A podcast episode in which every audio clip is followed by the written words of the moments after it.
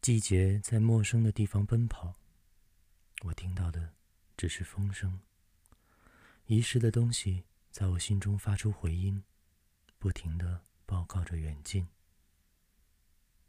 穿过我过多的情感，世界是一张晴空般的地图。人物居所，最终我也成了流放者。我是在替谁看家呢？窗外常春藤的影子。落在我的额头，变成我的假卷发。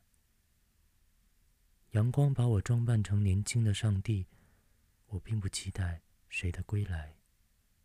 此刻，我细心倾听风声，想知道季节跑去的地方，等待着把回声放归世界，等待着世界把高山和峡谷收回。